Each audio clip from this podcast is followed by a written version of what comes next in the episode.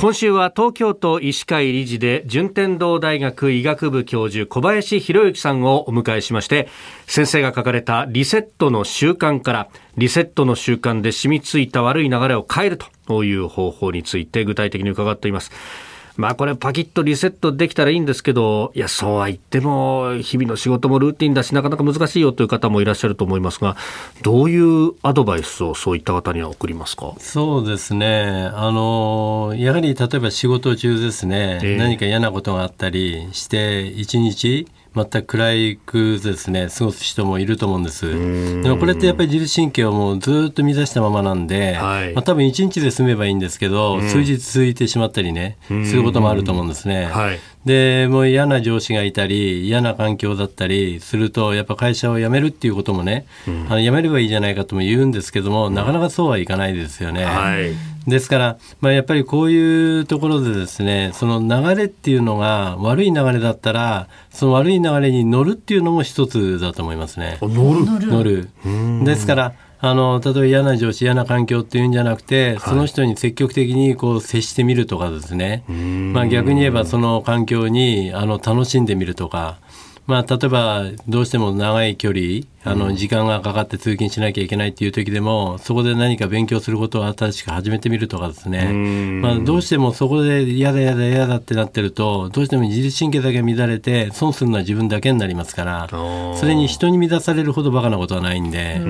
だからそこで自分でどうにかしてそれを起死回生の一発を打つっていうですねことを考えるには流れに乗るっていうのも重要だと思いますね。これ、ちょっとずつ、まあ、コンディションを良くするというかね、流れに逆らわないというのは、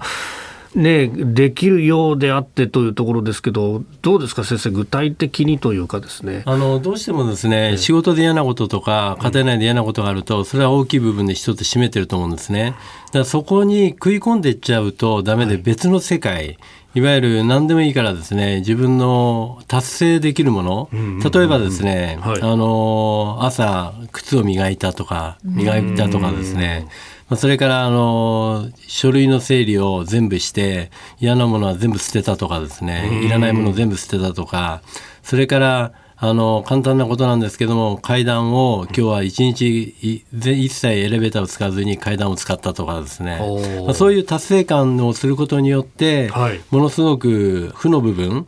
にこう正の部分というかいい部分がですね食い込んでいける。って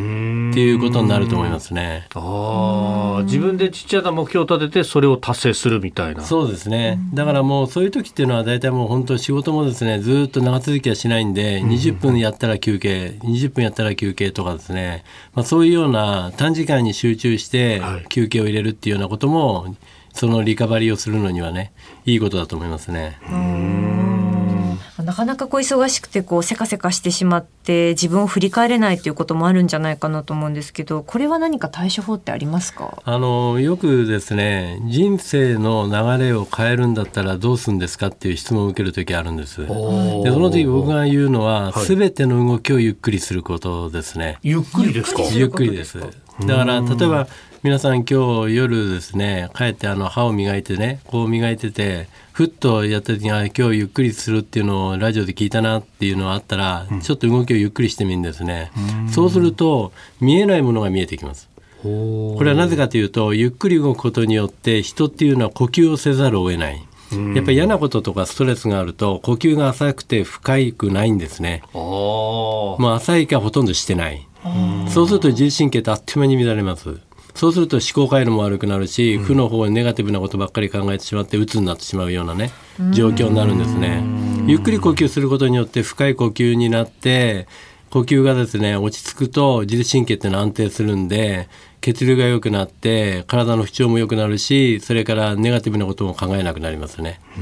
だからもう全てもう自動販売機でお金を入れる速度、はい、それから定期を出す速度お皿を洗う速度もう全部ゆっくりすることですね。えー、順天堂大学医学部教授小林博之さんでした、えー、明日はちょっとテーマを変えてお話を伺ってまいります。先生明日もよろしくお願いします。よろしくお願いします